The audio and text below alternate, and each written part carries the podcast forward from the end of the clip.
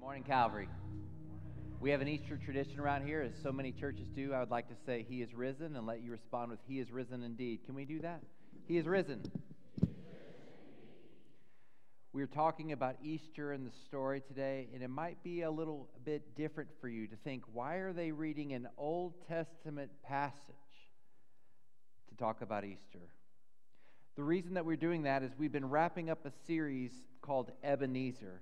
And the idea of Ebenezer was been walking through Hebrews chapter 11, which is found in the New Testament, and reflects the stories of the Old Testament to show how every story points to the Easter story.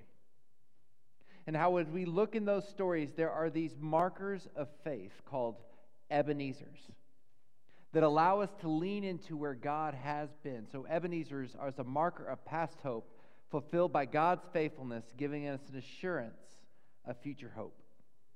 And so we look at these markers of faith. We, we see the story of Abraham, and God said, Look at the stars, Abraham, and every star is going to represent a future descendant of us. And you look at Noah, and you remember the rainbow, and that's an Ebenezer showing us of God's faithfulness and how he promised to never destroy the world again. But let us be clear the ultimate marker of hope that we have, the ultimate marker of faith we have, is found on what happened on the Good Friday and the resurrection morning. The cross and the stone that rolled away the empty tomb are our Ebenezers of hope and Ebenezer markers that we link to the, the idea that Jesus has a plan and Jesus has a purpose, and that every story points us back to the fact that God has a plan for you and that you are not a mistake, that you were carefully woven together in your mother's womb. That God has a plan and a purpose for you. The idea that you were made to experience and walk in a relationship with God can be measured in the fact that we trust that God is alive. This is the Easter story. And as we think about it, when we trace it back and we understand the need for it, we find a reflection of the pattern of every time there was an Ebenezer story found throughout the Bible, a marker of past hope, a, a, a stone, a, a symbol, something that allows us to lean into God's faith. There's always a pattern that we, I think we can relate to today. The pattern goes like this there's a time in your life where you will feel helpless. The water will feel over your head.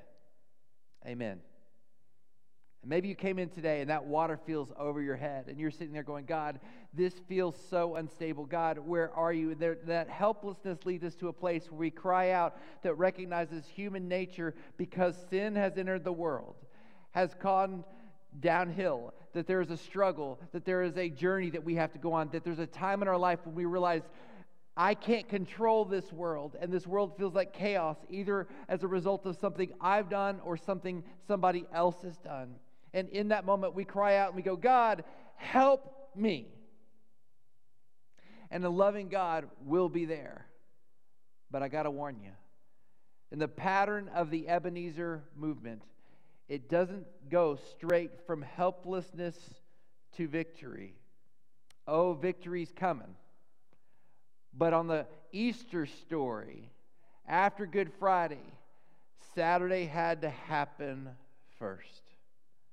A day of lamenting, a day of agony, day of going, God, if you're so faithful, where are you providing? God, if you're so faithful, how are you going to bring this back into fruition? God, if you're so faithful, where are you now? And we can sometimes misconstrue, misunderstand that the idea of a heart that is burdened, a heart that is longing, a heart that is in agony, waiting for the deliverance of God, can feel like silence, can feel like God doesn't care.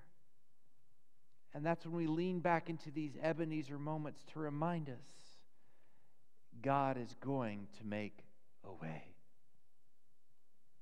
So if you're lamenting today, know that God has a plan. And I, our hope is that you use this Easter Sunday as a reminder and a marker of your faith going forward to trust that God is who He says He is. See, ultimately, we're going to find victory if you have a relationship with Jesus. And that victory is found through faith, believing that God is who he says he is, believing that he is going to do what he says he's going to do. And faith is important because faith leads you more deeply into the presence of God. And this is what it means to be a follower of Jesus, because the presence of God connects us to how good He really is. So when centered into this world, we lost the goodness. We, we went from only knowing good to knowing good and evil. And the struggle that we have there is we want to go, God, why is there evil in this world? And God says, I came to rescue you from the good, from the evil into good. And it's that presence that we're longing for. That is what it means to be a follower of Jesus. This is what faith is about. But I think sometimes we don't understand faith because we, we see the way the world spews faith. Maybe we even grew up in a church that misaligned or, or caused us to misunderstand what faith is. So let's real quickly discuss what faith is not. Faith is not a list of rules, it is not a list of thou shalt nots. Oh, sure, God wants us to, to walk and to be more like Him. This is called the journey of holiness, the idea of being more and more like Him. And we are called to be moral people. But the morality that we have comes from a desire of wanting to please God and to be in His presence. Another thing faith is not is trying to earn God's favor. Why? Because none of us can earn God's favor because we are all sinners. We all fall short of the measure of what it means to look. And God gives us unconditional love despite our faults and failures. Faith is not trying to earn God's favor, and faith is not just a part of our lives, but rather faith is found when we love God with all our heart, soul, mind, and strength, as it says in Luke. It's the idea of saying, God, you are my everything. You are all that I want. It's the presence of Him that allows us to encounter Him in a unique and powerful way. You see, we were separated, but God has made a way. And we always knew that God was going to make a way. What happened on Easter Sunday, as the famous quote, I believe, from Kyle Idleman says, Easter Sunday was never plan B. It was always plan A. And we see that story whispered throughout the Old Testament. So let's look again briefly at the story of Abraham and Isaac. You see, Abram had been told that he is going to be the father of many generations, and they struggled to have a child. And one day, God blessed them with a son named Isaac. And then, as he was chasing after God, God said, I want you to go take Isaac up on the mountain, and you're going to make a sacrifice, hinting that Isaac would be the sacrifice. You talk about lamenting, you talk about wondering and questioning and doubting. God, are you faithful? God, why are you asking me to do this? And sometimes when we chase after God, it's not always going to be cake and ice cream with no weight gain. You know what I'm saying? Chasing after God means sometimes there will be struggles, there will be difficult decisions to make, there will be priorities that have to be realigned, but we trust and have faith that God is who He says He is, and so we're willing to go on the journey. And so Abraham went. And as he's getting ready, to sacrifice his son. We pick up the story that was read again by Emily earlier in Genesis 22 20, 11 through 14. But the angel of the Lord called to him from heaven and said, Abraham, Abraham. And he replied, Here am I. Then he said, Do not lay a hand on the boy or do anything to him, for now I know that you fear God. Since you have not withheld your only son from him. And then Abraham looked up and he saw a ram caught in the thicket by its horns. Get that. He saw a ram. He saw an animal that was going to take the place of the sacrifice of his son. So Abram went and took the ram and offered it and offered it as a burnt offering in a place of his son. And Abraham named the place, The Lord will provide. So today it will be provided on the Lord's mountain. You see, God will provide in your hurting and your agony. And I don't know how long the season of lament may last when you're going through a series season of it. I don't know how long the helplessness will come, but victory will come as sure as the tomb is empty. We have hope and we have faith that God has an eternal plan for you and for me. And as Abraham and Isaac were climbing on one side of the mountain, as Michael Boggs said, their provision was climbing the other. As Abram and Isaac were climbing up one side of the mountain, their provision was climbing the other. They couldn't see it, but God had already made a way where they seemed no way. And so it is with us. So when we look at these Old Testament stories, it's a reminder, it's a foreshadowing, it's seeing that God has made a way for you and for me. And so on that Easter Sunday morning, when the ladies went to the tomb, they were in a great series of helplessness that had turned into lament. The Savior of the world, the God they knew, the one that had healed so many, that had caused the blind to see, that had provided food from five uh, simple loaves and two fish to feed over 5,000 people, the one who was supposed to take the world upon his shoulder and rescue them, was in the grave. Helpless. But Luke 24 tells us the story changed. And on the first day of the week, very early in the morning, they came to the tomb, bringing spices they had prepared to embalm the tomb. We get that, right? And they found the stone rolled away from the tomb. And they went in, but did not find the body of the Lord Jesus. And while they were perplexed about this, I would be too. Can you imagine?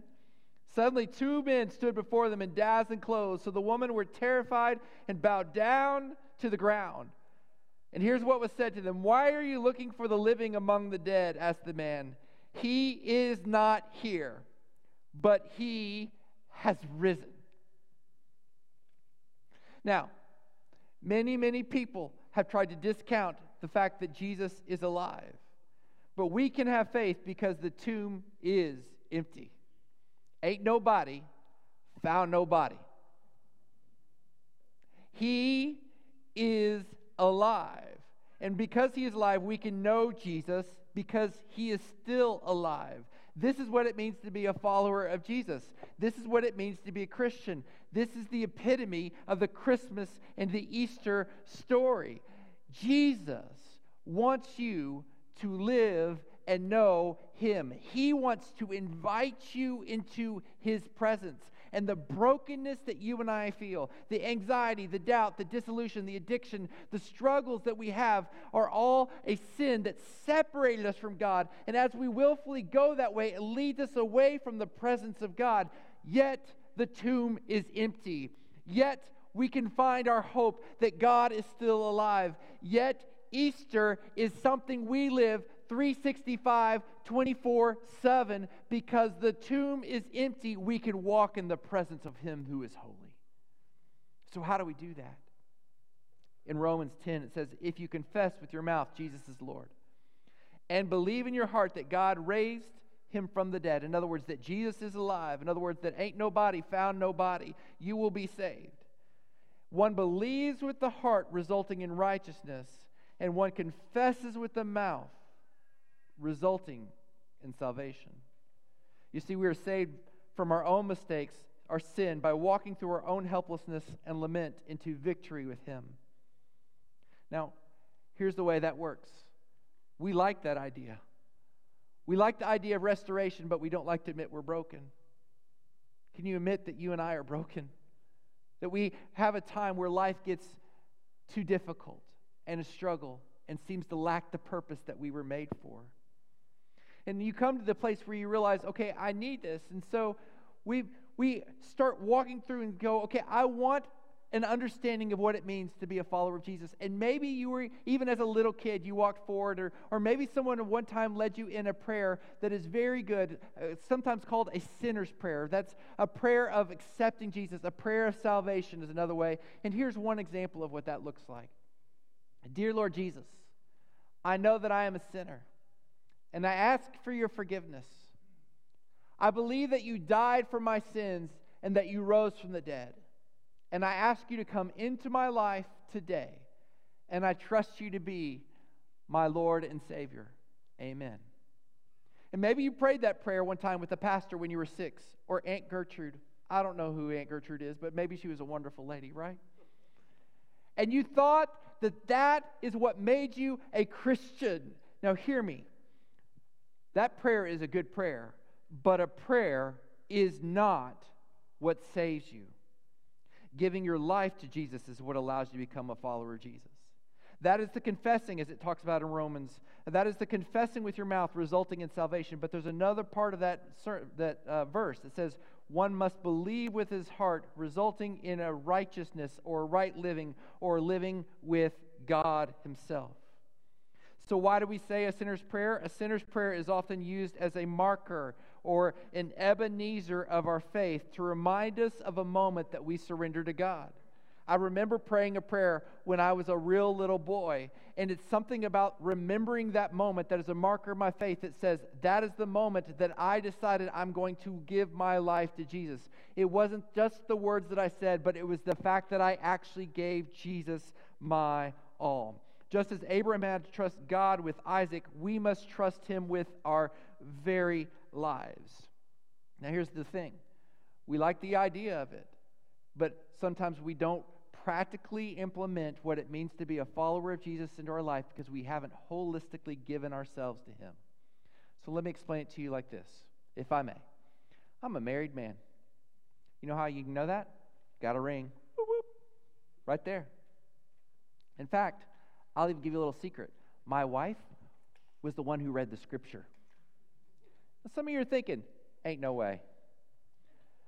No way that beautiful, intelligent, grace filled woman married you. And you would be right, it's proof that grace exists in this world. But the reality is, I am married, and you might then logically come to the conclusion oh, Daniel and Emily are married. I accept that that relationship exists, right? But there's a very different reality of accepting the relationship exists and being in the relationship. And you might even wonder, Daniel, are you really in that relationship? And I would say, yes. I walked forward and I prayed a prayer, and I, that's a different thing. I walked forward and I had a ceremony where I wore a tuxedo, because back in the day that was the trend. And my wife wore a beautiful white dress, and we stood up and we declared our love for each other. And then we vowed to see each other at least two Sundays a year. Easter and Christmas, we're going to live out that marriage. Woo! That's not a marriage. Oh, oh, wait, wait a minute. Maybe, I'm sorry, once a week. I'll see you on Sunday. Woohoo! Love you.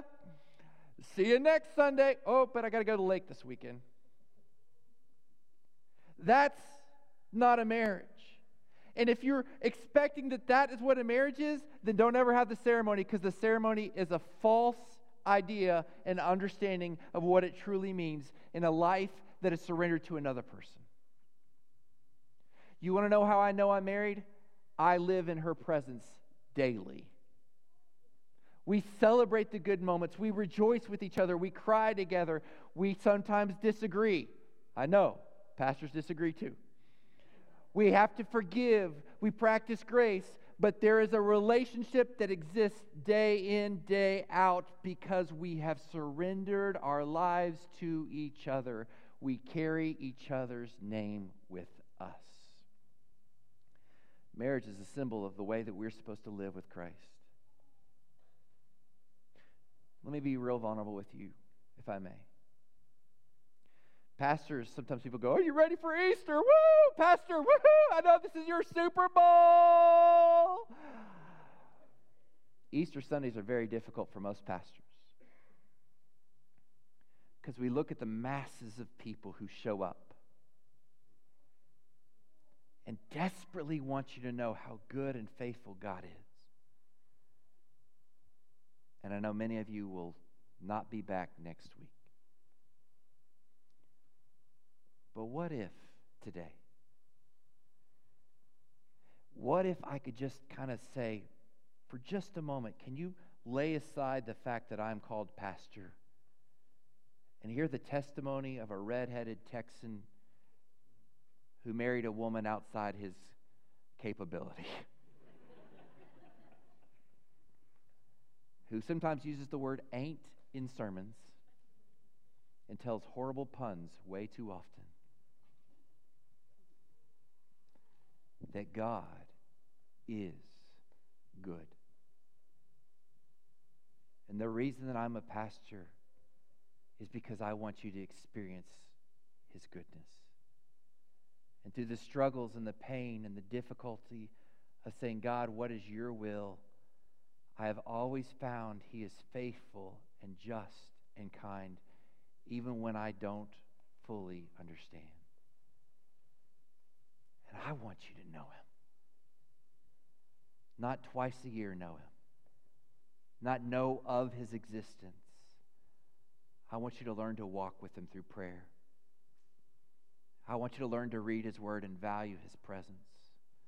I want you to know how to hear His voice.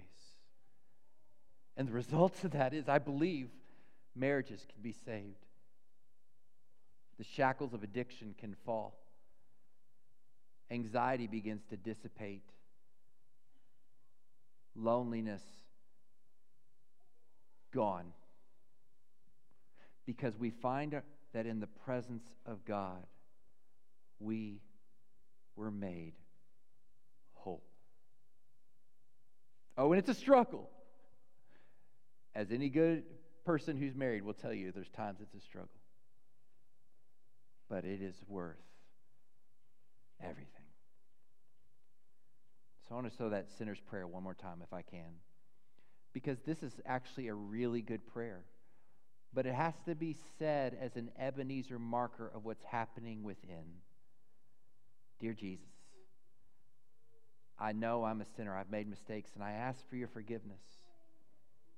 And I believe that you died for my sins, my mistakes, my selfishness, my pride, and that you rose from the dead. I believe the Easter story is real and that you are alive. And I ask you to come into my life today and to be my Lord and Savior, to live with me. If you've never done that, we want to help you with that. We'd love to talk to you about that with some people in front of the room after the service. Maybe sometimes you need to go, I'm not ready to do that yet, but I'm, I'm, I want to know more. So I want to give you a closing daily challenge today, just like I do every week. And this is to also the same people who may have drifted away for a while. You believe this, but you haven't lived with Jesus for a while. Here's what I would encourage you commit to worshiping with other believers in a gospel centered church. So, because some of you are from out of town, you don't have to come here. In fact, if you don't want to come here and you want to go to other churches in town, I'll give you the list of other good churches in town. All right? They're not against us, they're on our team, Team Jesus. And give it for the next six weeks.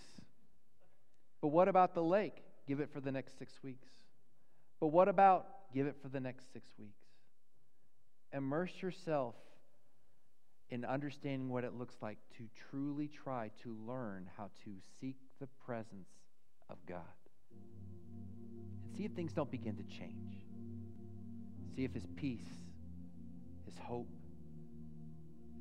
see if the things and the struggles of this world begin to dissipate as you learn to walk closer to Him. And hear me, there will be struggles, there will be lamenting, but one day the Ebenezer we have of the empty tomb, and the Ebenezer we have of the cross, and the Ebenezer that we have of Isaac's example is the Lord will provide. And one day, all of that will dissipate because we will be with him forever and ever and ever. I hope you come back next week as we talk about what's next. That's literally the title of it. What's next? It's genius title, right? But he is good. And you can give him everything today. Let go. He is risen. Father, may we surrender to you. May you have our everything. May you be our source of strength, our source of joy, our source of hope. God, right now we pray for shackles to fall. We pray that we're able to encounter your presence. We pray that we would wrestle with our salvation. To be able to look up, because our faith will surely falter, but that does not change what you've done. Because every story reminds us of not only where we've come, but where we're going. And it's to the foot of the cross because you are good. You are our, joy, our salvation, our hope, our eternity. Thank you for being alive. In your name we pray.